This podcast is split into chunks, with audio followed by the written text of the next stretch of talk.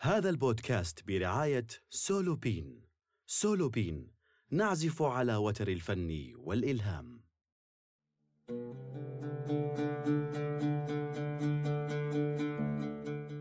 معي أنا روان وحكاية جديدة من حكاية سولوبين. حكاية سولوبين بودكاست ثقافي اجتماعي نتحدث فيه في مجالات مختلفة.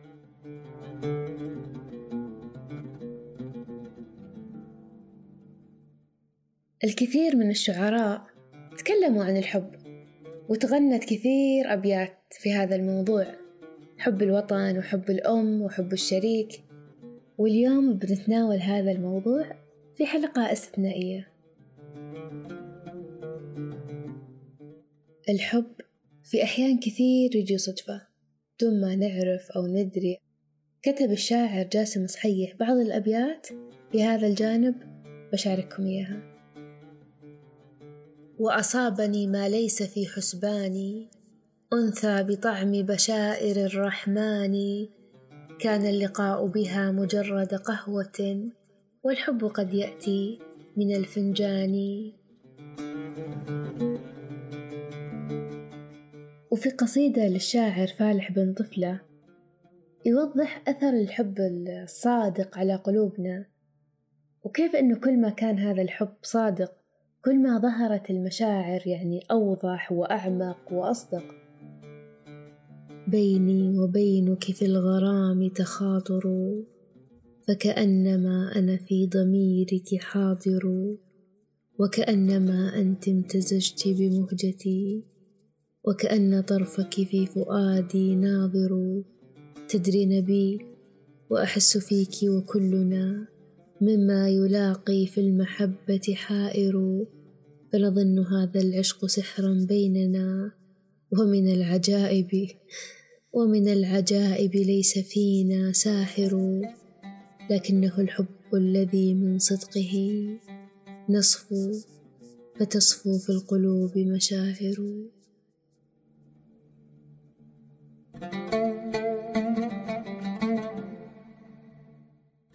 وفي قصيدة للشاعرة لميعة عباس توضح فيها إنه أحيان كثيرة من فرط سعادتنا برؤية الناس اللي نحبهم قد تنهمر دمع العين فرح وسعادة بهذه الرؤية.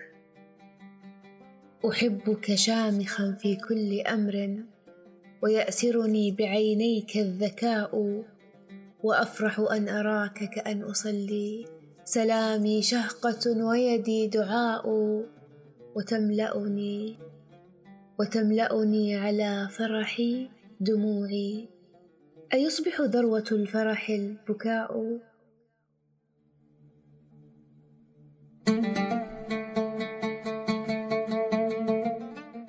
أما الشاعرة سارة الزين فتوضح في قصيدتها أن البعد صعب جدا جدا وأنه أحيانا ما نقدر نطيقه ولا نتحمله. والله لست أطيق بعدك. قل لي فكيف أعيش بعدك؟ أم كيف أقترف الغياب وقد نسيت القلب عندك؟ حاولت أفرش ورد خدي كي تمد إليه خدك. هل لا أعدت إلي رشدي؟ إن أعدت إليك رشدك. حولي ملايين الرجال ولا أرى إلاك وحدك ولا أرى إلاك وحدك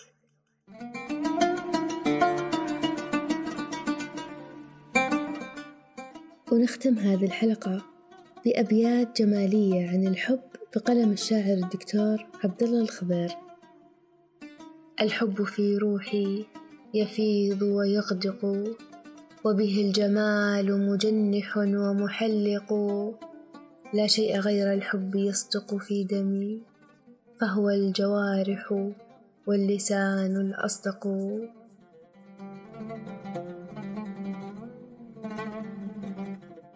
بكل الحب أعدينا هذه الحلقة وبكل الحب متشوقين نسمع آراءكم عنها. نلتقيكم بإذن الله في حلقة قادمة.